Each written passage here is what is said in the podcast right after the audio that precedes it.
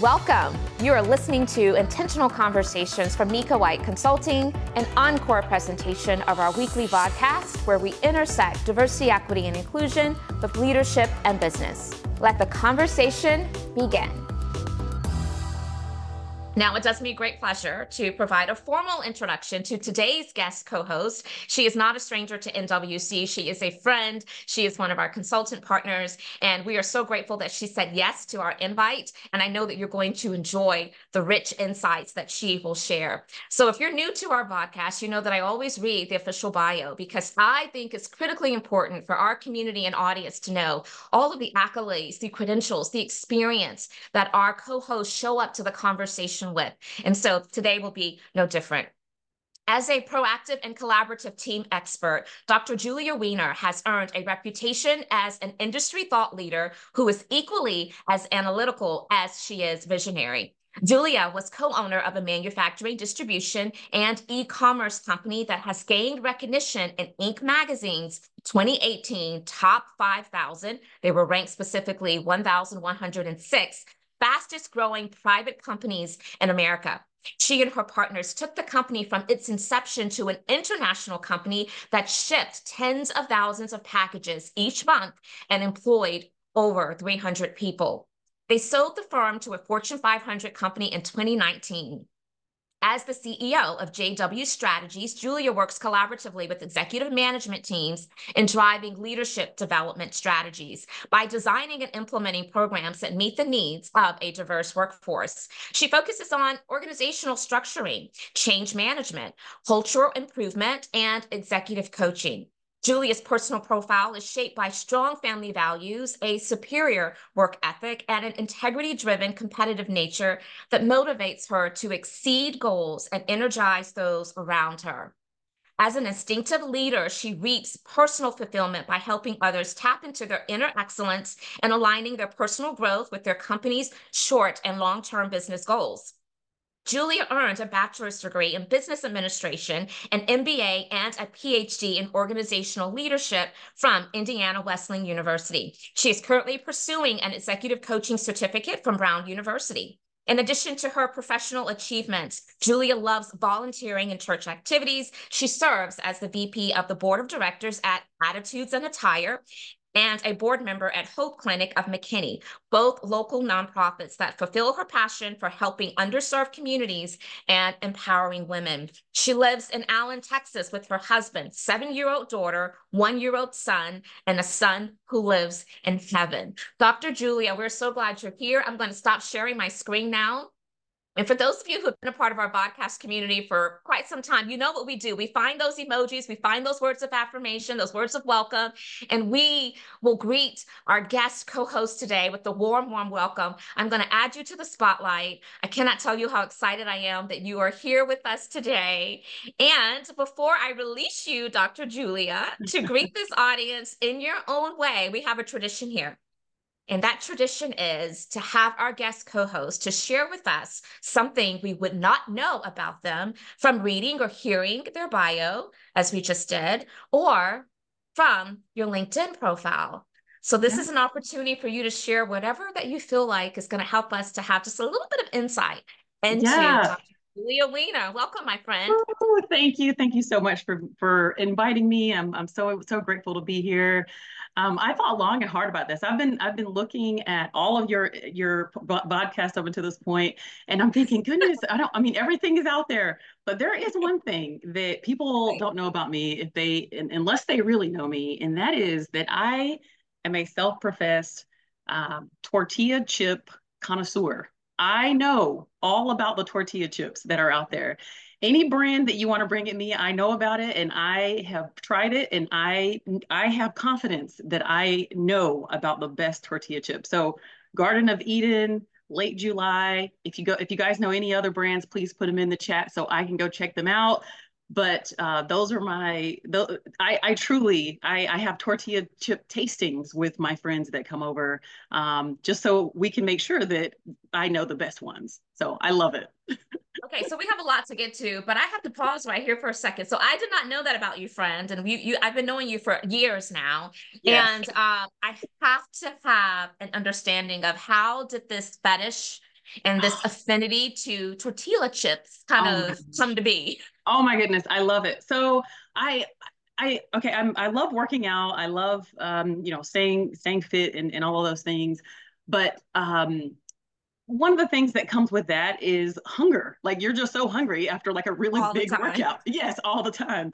And so um, I started kind of thinking, okay, what's something that's like kind of healthy, but then you know maybe it, you know tortilla chips aren't that bad as long as they're not covered in in cheese and and and uh, and fat. Um, but they're really not that bad. So it was a it was a way for me to get like a savory, salty thing um, after yep. a workout, and then I just started just like going deep into it. So sometimes I'll, I'll I'll, I'll try a new one. I'm like, no, that's too salty. Done. Uh, this one's too you know too crunchy. Done. And so um, yeah, I I really get into it. I love it. I'm so intrigued by this. I love it. I love it. I love a good salty snack too, but you know, you have to watch that salt. So I, I totally yes. understand. Well, great. Yes. Well, thank you so much for sharing that little insight tidbit about yourself with our community. So I want to jump right in and I want to talk about your journey, yeah. which of course, as I shared in your bio, it started with co-owning a manufacturing, distribution, and e-commerce com- company, and then becoming the CEO of JW Strategies. So I would love for you just to take this audience through a little bit of behind the scenes of that whole journey Sure. Because first of all, congratulations. That is no small feat to grow a company to that size and be able to sell it. I mean, that is that is that is big time. I know it's Black history, but I want to talk about not Black history, but what's happening like right now with the individuals that are walking around all of our communities all over. And so to me, that is Black history. There's not many people that can say that they have done that. So that's tremendous. But I would love for you to give us a little bit of insight into that journey and then also specifically share some of the lessons um, that you learned along the way. Sure. Yeah. Thank you. And and Nika, again, just thank you so much for uh, for creating this space and this community. Um, it's just I've been following it, following this particular space for the last several months, but following you for years, and um, I'm just so grateful uh, to be here with you. Um, but but yeah, I, I started um, in a a corporate role back in Greenville, South Carolina, where where I met Nika and, and where I'm from, and um, I, I, was there for at that company for about 10 years, um, a large, a large Fortune 500 company. And um, there I learned a lot of great skills, a lot of great, you know, uh, communication skills, leadership skills, um, but nothing that quite, you know, you know got me to where I needed to be for entrepreneurship. Um, that just comes from day to day, just like grit. You you wrote about grit yes. the other day, uh. Yes. um, uh, so so yeah, just day to day, uh, just just that's where you know how I would say I got to that point. But um, to fine tune that a little bit, uh, I started there, uh, you know, about 10 years, worked there. My husband and um, our partners decided they wanted to quit their corporate jobs and go off and, and start this business. And at the time, I was nervous. I was scared. I thought, no way, I'm staying in the comfort of, of I have insurance. I've got, you know, I'm I'm good. You know, um, this yes. that is scary and uh, and so I, I I told my husband, look, you know, you you guys go out. I allowed, you know, I say I allowed, but he was going to do it anyway. I allowed him to to leave, and you know, I would take care of home. You know, I would, um, you know, make sure that we had our, our bills paid and things like that. It's it's tough starting a business. Somebody has to um, to right. be uh, the stable the stable provider, and we didn't have children yet at the time either. So and so it was it was a really good risk to take. And uh, he did. He he went off and started the business. And then uh, these these two other people that he started the business with um, turned out to be life they will they are lifelong friends. And um, they didn't have a lot of corporate experience and a lot of organizational experience which is what i was able to bring to the table uh, but uh, they they had um, they had some great ideas on on where to take the company, and so after about a year um, of of just kind of being on the sideline and working on the business at night after my corporate job yeah. and helping my husband in the background they eventually said listen julia like we need talented people and we need someone to to be a leader of our people and and you know we're busy um, doing everybody's busy doing other things but no one's leading the people and mm-hmm. uh, so they brought me in um, I, I honestly like I, I, left my my corporate job kicking and screaming. I said, no, I don't want. I want to stay in the corporate world. So I went to my corporate job and said, hey, I've got this opportunity to work on my own business with my family, my husband, um, and partners. Um, what do you say about you know you know, me going part time. They said, sure, absolutely. And then uh, I went back and said, hey, it's I'm I'm it's not working. I need to get I need to get like my my hours need to be even more reduced. Yeah. And then I think I need to leave, you know. And then they're like, no, no, no, just even more part time. So I mean, I was working like several hours a week by the end and um, it was it, the writing was on the wall that i needed to yeah. completely leave um, and so I we did. Um, I left and um, started full time with my my company, and um, it was truly the best decision um, I, I, could have made as far as my career was concerned.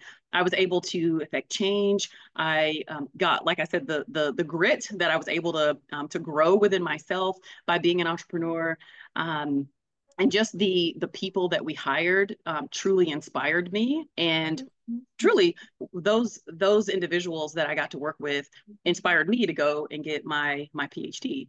Um, and so so yeah, it was it was um, it was it was quite wonderful. I, I do want to tell you about those people. Um.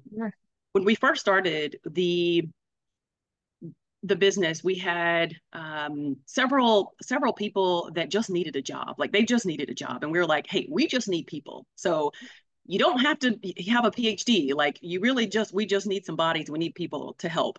And um, they were like, well, I've got a background. I've got, I've had, I've been through some things, you know, I've got a record. And we thought, listen, just come. We got you. Don't worry about it. And then we, we, we, that started happening more and more. They would tell their yeah. friends, hey, you can get hired at this place, even if yeah. you've got a background. And we thought, all right, well, hey, let's go. Let's do this and we decided that it was a it was a space like we created this space uh, for people that um, were many many many from lower socioeconomic um, backgrounds uh, people who had um, uh, records um, and and things like that. Um, there were several moms and, and dads who were trying to get custody of their children back um, and they needed a job they needed to go to court. I mean all of these things that we ended up having to work with with these employees but it was just it just provided such a rich experience. And then on the other end we had people that had masters and phds and and things like that. And it was just such a um a, a, a beautiful culture to see those people grow. And then that's when i said man i want to do work like this. I want to yeah. um, help build cultures. And how do i do that? I want to be more educated on it. And then i went to get my phd after that. So yeah I yeah. love, love, love that story. And I love the fact that you all found this, this audience that maybe was untapped and maybe mm-hmm. unserved, because we do know that there are a number of individuals that um, need a second chance, right? And, right. and there aren't many employers that are willing to take that risk for a variety of reasons. And I know that from a legislation perspective, there's been a whole lot of people that are kind of pushing for more organizations to be um, much more thoughtful about the, uh, the consideration of that. I mean, the bottom line is that we know that a lot of people that may have a record, um, they're still in our communities they're still in our mm-hmm. society they want to be able to be gainfully employed and to contribute back to society and so right.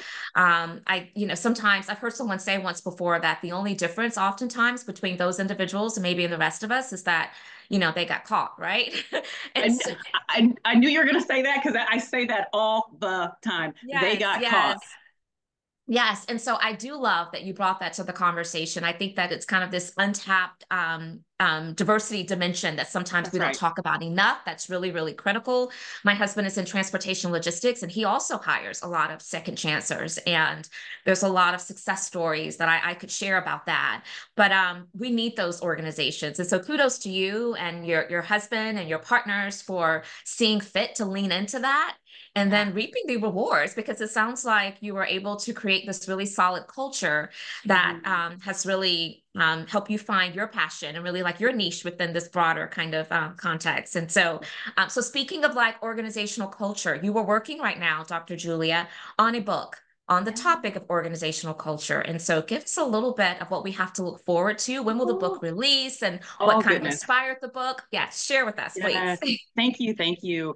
And um, oh, I, on on that note, on on getting my PhD, Dr. Nika White, I wrote in my acknowledgement section um, if, if, you're not familiar with um, the dissertations at the beginning, you well, really at the end, you get an opportunity yeah. to write a um, kind of an acknowledgement. I want to acknowledge uh, people who have inspired me, professors, friends, family. Mm-hmm. And uh, I, I wrote in there that, you know, Dr. Nika White had inspired me because she pretty much like paved the way and gave permission you know it, it, i didn't know that I, I needed it and i didn't need it but seeing her go off and uh, with a family a young family at the time get her phd yeah. i uh, i just was so inspired and i thought wow i could do it too i can do it so um so thank you, you for that I did it. I did it. Yes, yes. So, um, and the reason why that that I have to start with that is because my book is going to be based upon my dissertation.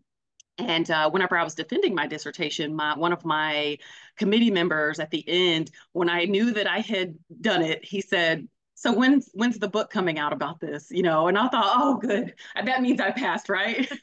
um, so, so, so yeah, my uh, my dissertation was uh, focused on on it was a quantitative study, so I did a lot of surveys on organizational culture and how that relates to innovation in small businesses and mm-hmm. of course my my passion was a uh, was small businesses because of myself you know being a small business owner. At the end it was ended up being more of a medium-sized business but um, nonetheless a lot of the same issues and uh, opportunities that small businesses have. And so i knew a lot about that space and um, and then texas was where i live. So i studied texas-based small businesses. And i wanted to know how do how do small businesses create a culture that gives way to innovation when small businesses don't have a lot of money to just pay for innovation. Right. For example, Amazon says, I want to go get in the grocery business. So they bought Whole Foods. I want to go get into the healthcare business. They bought a healthcare yeah. company. They do whatever they want. Yeah. They want to be innovative. They just buy it. Um, but you know, small businesses don't really have that. They don't have like the the um, the resources usually to right. just go buy a, a subsidiary. Yeah. And so I thought, well, how do they do it then? And I thought, well, it, you know, I, I, looked in the literature, and the literature pointed a, a, lot back to culture. Well, they have to have a culture that that um, kind of refines and um, and and puts forth um, innovation as a priority. And so I wrote about that in my dissertation. And um, you you might be familiar with this. You know, whenever you're getting if there's any doctoral students on the on the line now, um, your committee will try to get the best, get the most out of you. And they thought they told me they kept saying, "Well, hey, this this is great quantitative, but like, what about qualitative? What what about a mixed method study where you uh, go and talk to some business owners and truly kind of flesh out some stories?"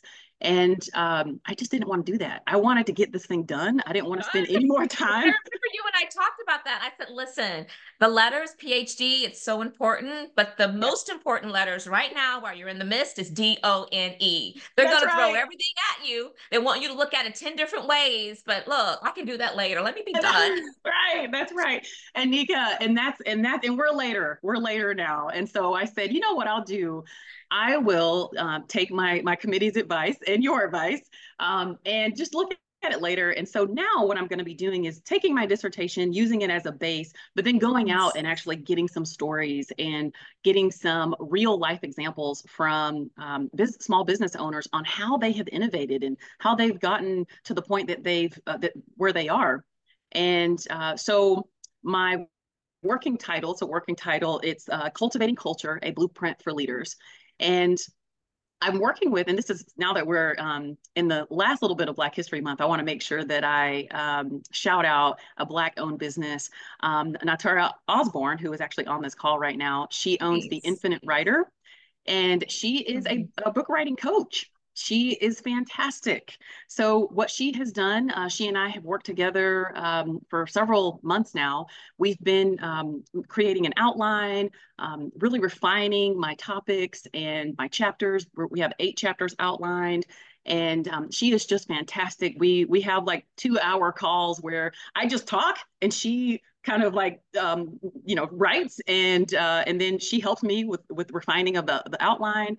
Um, she's fantastic black owned uh, business. Um, so if you're interested in writing a book um, that would be a really great place to start is um, getting with a coach um, uh, a book writing coach. So she's fantastic. So that's where well, i'm at love, right now Yes, go ahead. I love it. Congratulations for um, having the vision for for for writing a book. Again, that's not a small feat either, and so I'm so excited for you. I know it's going to be great. I'm so glad that you um, have found a great coach and resource to help you with that process. I love supporting and amplifying um, Black women who are in business doing things, and so please mention her name again and yes, invite her to share in the chat her information if she wishes for folks do. in this community to reach out.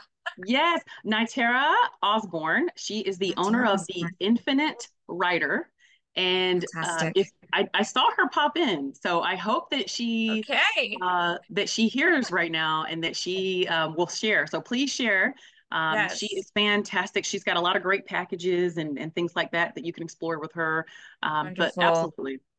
Thanks Wonderful. for that. Wonderful. I someone had I've been asked actually a couple times. I just celebrated year one of book number three, and they're like, "Well, when is book number four coming?" I'm like, "I don't want to hear that right now." but, but but you know maybe maybe maybe a year or so from now. But um, oh, I, congratulations for having that underway. That's exciting. Thank you. Well, Nika, I, I wanted your book. I wanted a, a, a, signed copy of it. So I I remember I sent you a signed a, a copy and then said, "Hey, send it back to me with your signature on it." Like it is just so, I want I want to send it give it to my daughter, you know. Um, oh my gosh. Okay, so let's take a moment to go there. Let's take a moment. And you're so sweet. This is really supposed to be about you and you sharing your story, but you keep interjecting some different ways in which we've been connected. That was one of the most um, thoughtful things that really was um, so impressionable for me. And so, again, as Dr. Julia mentioned, she lives in Texas. And so when I released my book, she went and bought her book. She shipped her book to me along with a a prepaid package for me to ship it back to her just so that I can sign it. And I just yes. thought that was the the most amazing show of support. And I was so happy to do it. I think I even did a, like a LinkedIn live or something about it, you or maybe did. like a, a, a, live post, but it was so sweet. So thank you for that support. Oh, I too look forward to supporting you. And you. Um, so we'll have to make sure maybe we bring you back once the book is is available. I would but love we it. did have yeah, we love that. We do have Nitara's information that's placed into um, the the chat, her LinkedIn information, and um, so I hope that you all will also take advantage of seeking her out and, and understanding what she has available. So now, now the whole tortilla thing is making sense because you know I knew that you were a researcher, but yeah, the depth of of how you are connected to just like research is is, is, making is bringing us full circle. So I'm so glad that um, you're using all of those skill sets, even if it is for finding the perfect tortilla mm-hmm. as well as being able to add value to this book that you have um, underway right now. That's fantastic. So I want to shift a bit and I want to talk about um, the coaching that you do because I know that's also one of your passion points. It's also something that you are I'm trained in, you have a lot of experience in it, and you're continuing to get some additional credentials um, to help you in that regard. But how do you specifically approach executive coaching? And I would love for you to talk about it in the sense of how do you blend and embed a lens of DEI into executive coaching? Sure, thank you. Yeah, that's uh, it, it's so um, it's so special to me that question because a lot of the the clients that I get um, truly have um, issues that come from a diversity, equity, and inclusion problem. Um, right. and, and and I don't I don't um, put my um uh, you know as as far as my credentials on my website or on my LinkedIn that I am an expert in DEI. But just by way of who I am, I, I, it, people are drawn to me in that way, and they think, "Hey, she might be able to to to talk about this with me um, as a woman, as a black woman, um, and it's it's just so special that I get to navigate that with with people. Mm-hmm. And um, one of the ways that um, I've, I've, been working in this this idea of conscious leadership lately, and uh, one of the I, one of the things that I focus on is this idea of taking 100% responsibility. And that doesn't mean uh, like I take responsibility for myself and myself only, it means not taking responsibility for other people's stuff. So wow. taking 50% responsibility would look something like I'm a victim, everything happens to me, I don't have any control. I'm I'm sitting back. I'm I just don't I don't know. You know, that's kind of 50% responsibility. 150% responsibility though is shouldering and um, and taking on more than um, than is necessary and is um, you know placating other for other people. And what what you do what happens when you do that when you take 150% responsibility versus the, the 100 is um, you you take that away from other people. You don't allow them space to to deal with the things that they need to deal with, especially when it comes to DE and I. If if right. we bring up a, a, an issue, let's say, and then a person says, um, "Okay, well, I'm really sorry about that," and then we say, "Oh, it's okay. It's it's it's no big deal." Well, we just took away the opportunity for them to go work on that um, by saying it's fine don't worry about it. Um, no i want you to. I want you to go and, and, and do your own work and, and, and, and be better you know? Um, that's giving that person responsibility to do that. And a lot of times especially um, women and, and black women in particular we shoulder we take on a lot um, when it's it's not our responsibility. It's not my responsibility to go and make other people feel comfortable about whatever it is, especially when it comes to DEI issues. So yeah. that's one of the one of the things. I love that. So well stated. Um, I'm going to paraphrase here and make it plain. Own your stuff own your stuff. own your stuff. That's what I'm hearing. Own your stuff. No, but yeah. I love that. And you're right. I think that one of the values of coaching that maybe not a lot of people um, fully appreciate is that it is very individualized. And so mm-hmm. during those coaching sessions, you aren't trying to necessarily talk about what someone else should be doing or why they mm-hmm. didn't do this. It is focused yep. on you and you only because that is what we can control ourselves. And so, right.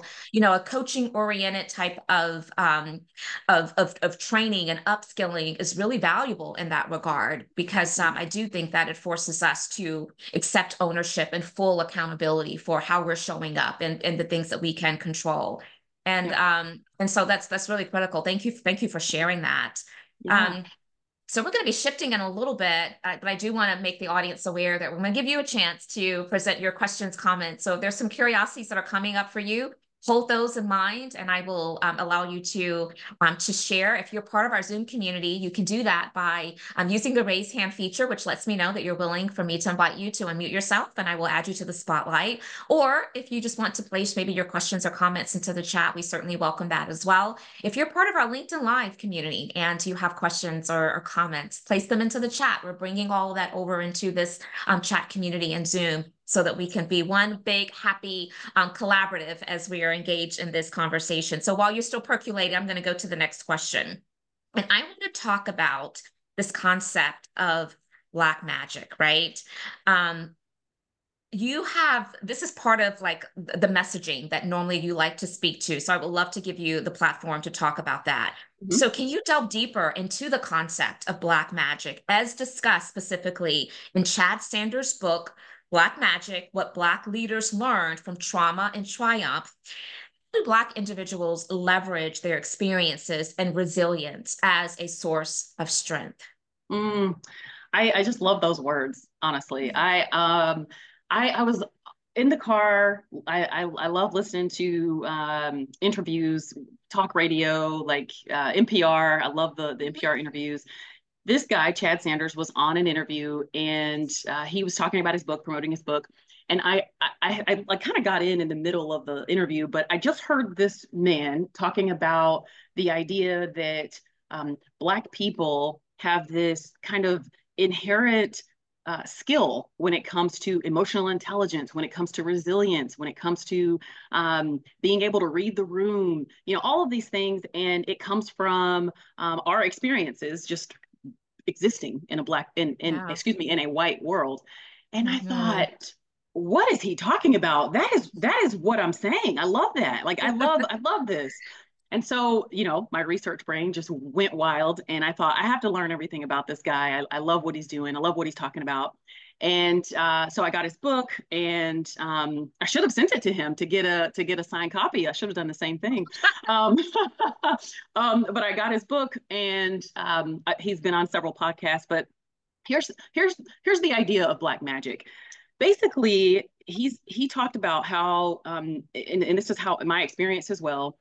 When when we are growing up as a as a black person, we experience so many things, so many microaggressions, so many injustices, so many um, just just atrocities, honestly. Um, mm-hmm. And we can use those to our advantage, but we don't, we have to cultivate them. We have to know that they're there. And so, for example, um, one one of the examples that that came to mind for me was whenever I was in um, in high school, I remember um, lying about you know where my dad was. Um, I, my dad was in prison, and um, mm. I didn't I didn't want people to know that. I was I was quite quite embarrassed about that, or or lying about um, where um, my my parents worked and you know that they didn't have great you know pro, in my opinion at the time great professional mm-hmm. lawyer doctor ceo jobs so i didn't tell the, the full truth about what my parents did i wanted to assimilate i wanted to fit in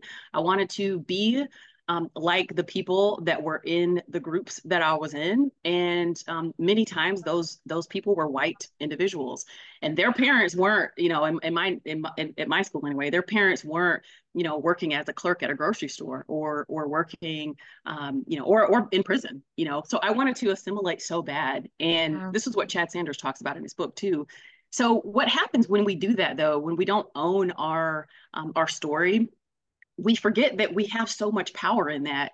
And um, and and and we we don't we don't use it. And so you know in, instead of me saying like i'm a kid whose dad was in jail how about i'm a kid who was able to navigate the world without a father for most of most of the time? Um, i knew i know him. I, I know who he i mean he's he's around now. It's he's fine. But um, at that time in, in those formative years i didn't have that like the next person. Um, or you know, for example, um, just you know, um, having teachers having low expectations of me um, as a as a, a, middle schooler or high schooler, truly because I was just black. Um, that's not something that most white kids have to deal with. How do I overcome that? What do I what did I use to overcome that? How do I how did I just keep going to school every day, knowing that my teachers didn't expect much of me? Um, and, and, and you know, and, and another one would just be bodily safety, like walking outside and knowing that like I could I could be accosted, you know, and and um, questioned because of where you know because of me you know walking through a dark alley with a hoodie on. Like that could happen to me. It truly could yeah. happen. It's it's not hypothetical. And so how do you get along in life with with all of those things um you know carrying all of those things and then go to a go to work and go to a boardroom and and start talking and, and being a normal person um it's it, it is i i it's awful but i just don't think that a lot of people can can do that. And i think those experiences of black people we can do that. We we do have that mm-hmm. power. We have the emotional intelligence from our experiences. We have the um, the grit the resilience from our experiences of just existing um, to, and we can use those in boardrooms, in um, you know, in in places, uh, you know, in, in entrepreneurship, in in whatever and I, I think that um, what Chad's book has taught me, um, and I and I learned it long ago before reading the book, but he just articulates it so well, yeah. is that there's magic in um, in our experiences, and there's magic in um, kind of truly, you know, living out those those things that that, um, that aren't fair and that are awful. Um, there's magic in saying, you know what, though, I'm gonna I'm gonna use this to my advantage, and and and here we are, you know so that's that's one of the things I love about about his book and, and all of the research that he did to write that book. Yeah, I'm so intrigued now. So I want to give the full title of the book again. I did place the short title into um, the chat, but it's um, Chad Sanders, mm-hmm. Black Magic, and what Black leaders learned from trauma and triumph. And mm-hmm. what kept coming up for me as you were sharing this this this story that really um, I was intrigued by is what I said before own your stuff, right? Mm-hmm. Let's not shy away from it. Let's own our full stories. Now, that is different from letting those that information define us. That's right. But let's let's own it. Mm-hmm. And uh, what I'm hearing is that I'm going to get the book because now I'm so intrigued by this message, and I see why it certainly resonated with you, and you felt this passion to want to, you know, dig deeper. You know, there's so much there's some criticism around the whole black magic, you know, kind of black mm-hmm. excellence connotation right now. But what I'm hearing is that what um, Chad Sanders was attempting to do in this book is to allow us to see it as something that could work to our benefit not that we have to be superhuman but Absolutely. let it work to our benefit. Because you know there is like this this full movement right now around rest as a form of resistance. It is part of you know how we need to help ourselves to feel liberated. Um as as black individuals and it's also a part of you know how we need to be really mindful of our well-being and radical self-care and all the things right and so um, i just wanted to take an opportunity to to to bring that to the conversation because i do know that when we hear words like black magic and black mm-hmm. excellence it automatically yeah. put us into that space but absolutely um, i love this notion of um, again kind of owning your stuff, telling your story, not shying away from it is part yeah. of what has shaped us. And I also love the reframe that it provides for us to um, have a greater appetite to lean more into sharing that information about ourselves mm-hmm. not because it's defining us but because it is it is part of that ownership and i think that part of um, being free to be authentic is to be able to own that Absolutely. and so that is beautiful Absolutely. Yes. So I think, yes, I'm seeing that we have placed a link to the book into the chat. And so I'm definitely going to be ordering that book. So thank you for introducing it to this community. Mm-hmm. Um, for those of you who don't know Chad Sanders, it sounds like this is going to be a good resource for, for many of us. Okay, so I'm not seeing any hands raised right now. So I'm going to keep moving because I have lots of questions. But again, just want to remind you if something is coming up for you and you would love to um, communicate those curiosities or those comments, then use the raise hand feature or let's go to the chat and I will be sure to uh, let your voice be heard. So I want to talk about leadership now. Um, what role do you believe, Julia, that leadership plays in fostering a more inclusive and supportive workplace culture? All the roles everything. all the roles, everything. all the things. Yes, A to C. Everything. I know. I yeah. often say DEI is leadership. So yes. why are we separating the two? But yeah. Absolutely. Yeah. so um, there's um, I, I I love this question because uh, there's there's six things that you know research says that like leaders do to actually create culture. Um, one of them is just kind of what they pay attention to. What what are what are they looking at? Um, how do they respond to critical events or critical incidents?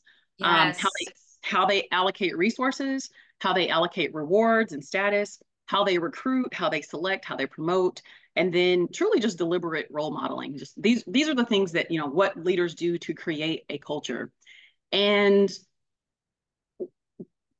what I think some leaders forget is that when when when there's an opportunity to do something and they don't, that's that's part of it too. It's not just what you do; it's what you don't do as well. you don't do, yes. And and so I, I, think and that's where coaching can kind of come in and help with those blind spots. Um, you know, kind of challenging you on those things. But um, but yeah, it's a lot of what you don't do as well. And so um, for for example, you know, creating an inclusive environment means having a connection with a person and and hearing what their lived experiences are and how those lived experiences shape who they are that's right. it's it's truly about personal uh, personal connection because the story that i just shared about my upbringing and, and you know and things like that that we are both black women with with doctorate doctoral level education that might not be your same story though. Like i i don't think so. Um honestly i i don't think it is. And so um so but we're but we but on paper we look very similar. And mm-hmm. i think that that is um you know that is truly the key when it comes to leadership is getting to know the people getting to know them and having empathy and saying okay what is it what about your lived experience um, are you bringing to the to the table today and um, or, or to this to this works this workspace and and how can we use that almost kind of like the black magic how do we use those experiences how do we um, continue to cultivate that um, it's it truly is about a personal connection and um, and and if any leader tells me that they don't have time for that I mean, you don't have time for a successful company. You don't have time for, for high margins. You don't have time for profit if you don't have time to connect with your employees. Yeah, no, that is so good. Um, that is so, so good. And I do believe that there is a higher calling and larger responsibility that has unearthed um, on leaders since the DEI conversation has increased. And it's because it has placed the emphasis on the importance of that individualization when you are managing and leading and coaching and mentoring people. The one size fits all, which is the convenient, easy way, it no longer works. It, it does doesn't. take rolling up your sleeves, really building and cultivating those individual relationships so that you are managing to the strengths of those individuals, which could look vastly different from the next person. Yeah. And you know, I often say that this work is dressed in overalls and it looks like work is because it is. You know, That's so right. all of those who are raising their hand to say, yes, put me in, coach. I want to be a leader. I want to be a leader. You have to count the cost. What does that mean exactly? Right. And are you really prepared for that? And so I I so love that you have brought that to the conversation. I think that is critical um, I want you to mention the six elements again. And I'm not sure, sure if you're referencing something, but they were really, really good. I especially love yes. the one about how you respond to critical events because yes. I think that one is one that is missed most often. We have had a mm-hmm. lot of complex social issues that have found its way into the four walls of every organization, whether or not people realize it or not, because it's impacting us outside of the four walls. And of course, Absolutely. we can't just separate that. And what's happening is that a lot of individuals are feeling like, leaders are feeling like that's not my place. I shouldn't have a perspective or a role or, you know, that's outside of the workplace. But what you said was that it is very important for leaders to give voice and acknowledge mm-hmm. um, mm-hmm. you know critical events and so i want you to read those six again because i thought they sure, were really sure. good yeah absolutely so um and I, I, I hope none of my professors are on right now because i i actually wrote a note here and let me tell you these are things i'm supposed to know up here but I, have got a I've got a 22 month old, so um, he takes most of that brain power away. Uh, but I, I Listen, uh, I'll, lots I'll be honest with this community, and yeah. I, am gonna I'm gonna say that on behalf of all of your professors who could maybe hear this today or later. Yes, grace, grace, grace. right, right. So th- there are um, six culture embedding uh, mechanisms. There's a, a, man named Schein. He's like the culture. Um, you know king he he he talks he's he's done all the research um anyway what leaders pay attention to is the first one how leaders react to critical incidents or organizational crises even mm-hmm. um, how leaders allocate resources so you say you want dei but you're not giving any resources to dei you say you want you know um, you say it's important but but there's no resources you know um, that have been allocated um, how leaders allocate rewards and status that's a huge one yeah. when it comes to um, uh, well, that, actually, the, the next one, actually, how leaders recruit, Motion. select, promote and, and, and fire as well. Um, mm-hmm. When leaders promote people of color and um, and minorities into high, higher level positions that, that are able to make change, as a young professional, I saw that. I saw. I didn't see that actually in real life, but I would see that, and if I yeah. if, if that were to happen, that wow, people like me are getting promoted. That's amazing. I don't have to assimilate. I could be like I could just be myself you know um, and then the last one is deliberate role modeling just you know, you, you say you want everybody to go to the DEI training, but then you don't go. Um, you know, those are it's things like that. I love it. Those are so so so rich, and so thank you so much for going back through back through each of those. Um, okay, so I want to talk about employee feedback. Um, mm-hmm. And I think this is why there's such a huge need for coaches, particularly coaches that um, specialize in providing support to um, underrepresented, underserved, underestimated, um, historically marginalized individuals within the workplace. And it is because sometimes people fear giving the critical constructive feedback to those individuals because they don't want to be perceived as being overcritical. They don't want yeah. to be perceived as being biased. And then but that creates harm for us as well because it's like well we're not getting the feedback we need to be able to get ahead to be able to have that upward mobility. And so here's my question dr julia. Mm-hmm. employee feedback can oftentimes include coded language that disproportionately affects people of color Mm-hmm. How can organizations ensure that feedback is equitable and constructive? Mm-hmm. Let me just say this mm-hmm. quickly. I cannot tell you how many times in my professional career I have had white male leaders at the C suite level to come to me to say, have this person that has great potential, and I would love, love, love if you could coach and mentor them. Mm-hmm. And what they're saying to me is that I don't believe anybody in my organization is equipped to do that. And I see that as a problem. Yep. So anyway, enlighten yes. us, please, Dr. Julia. Yes, I, I, that's that's that's awesome. Um, you know, I there was a uh, there's a board I was on that we talked about. Uh, we need we need more DEI. Uh, you know, we were going to be writing grants, and they wanted to more um, grants that uh, you know we, we wanted to like basically write in the grants that we focused on DE and I. So they they looked over at me as the only black person on the board as a person that could like kind of co you know co-lead this uh, this committee. And I said, I, you know what I think? I think it would be fantastic if you guys did it, um, because because Uh-oh. silence oh, room. Yeah, maybe you guys should should should lead the uh, the efforts on on on on what makes us great in DEI because your perspective is probably gonna, you know, I mean, I'm trying to just like butter them up to maybe you take it because it's not always my responsibility to to to lift us lift up DEI. It should be everybody's responsibility. Put it. I I've definitely put that back on somebody else. So absolutely, um, unless I want to, and then I will. Um, but so here's the thing when it comes to um, to giving employee feedback.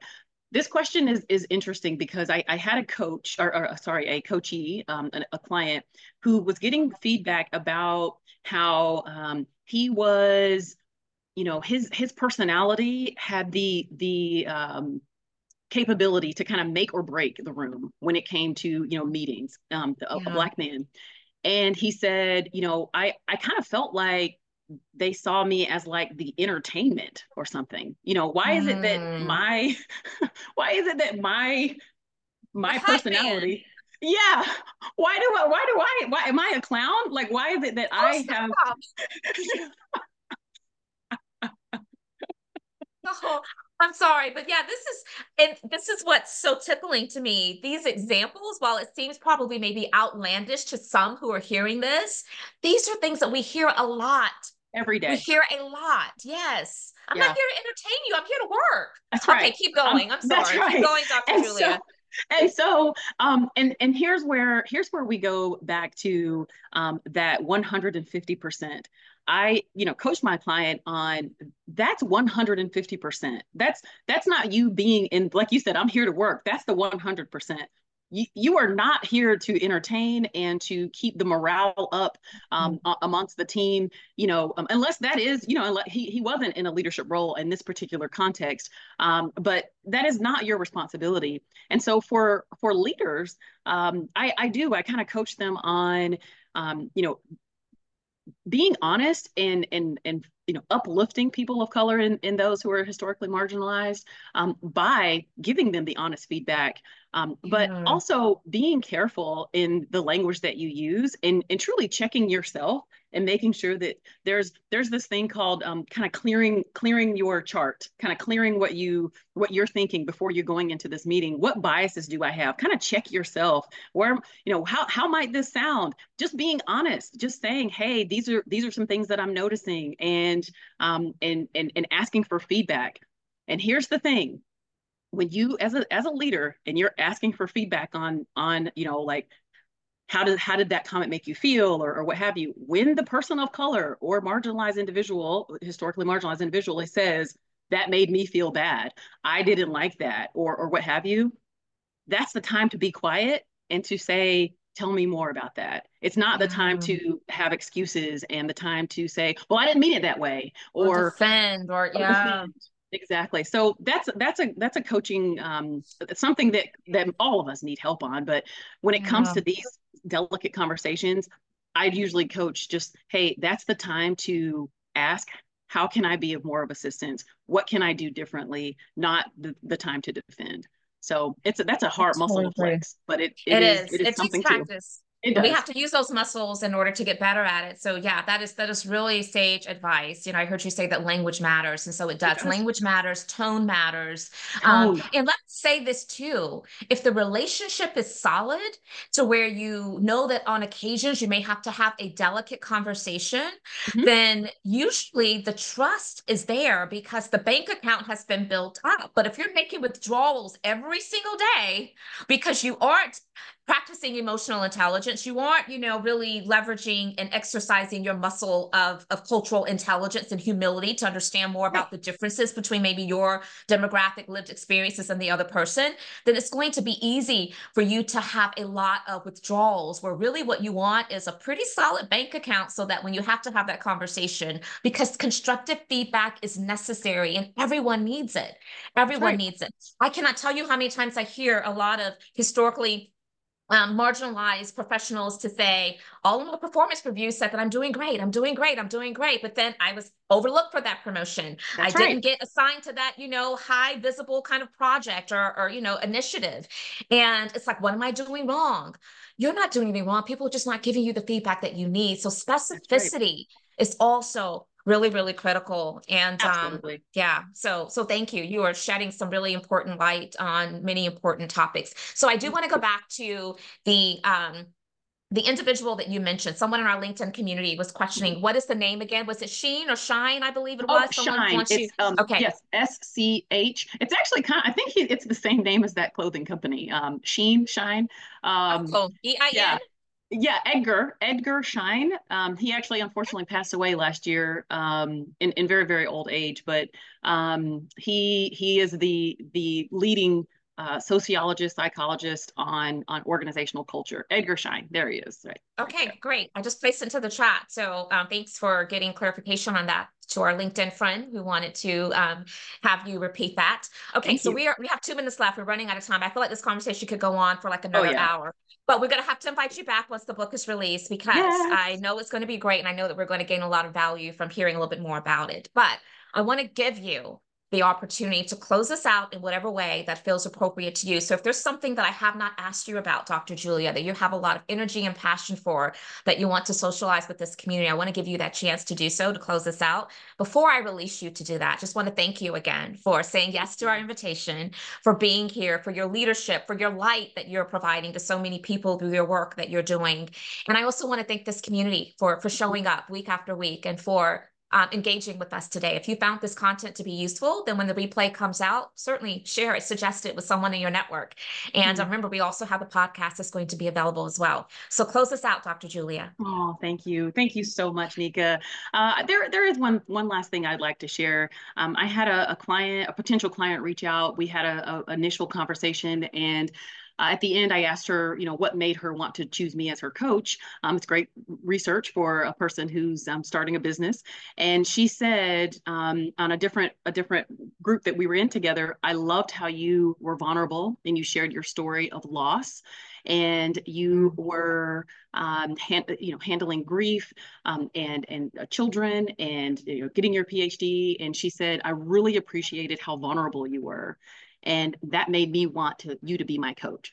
And what what i i want to just leave everybody with is um, there is strength in vulnerability. There is strength mm-hmm. in being who you are and living out um, you know and owning like Nika said owning who you are. There is strength in that. And whatever it is that you've been through if it's um, a loss of some sort or if you're going through something um, if your spouse is going through something um, talk about it talk about it with people you never know who is going to want to connect with you for that and um, want to hire you as their as their coach or or even just want to um, shed light onto your situation so uh, I, I, for far too long i uh, up until and up until i experienced a great loss I wanted to to be seen as as just perfect and everything is great. Um, mm. But until I um, I experienced a great loss that I couldn't hide, uh, I couldn't hide from. I started truly like kind of living my life. And I just want to give that to others is um, be vulnerable and, and live. What a great way to end. So inspirational. Thank you so very much. Everyone, have a great and safe weekend. We'll see you back here next week for Intentional Conversations podcast. Bye-bye. Bye.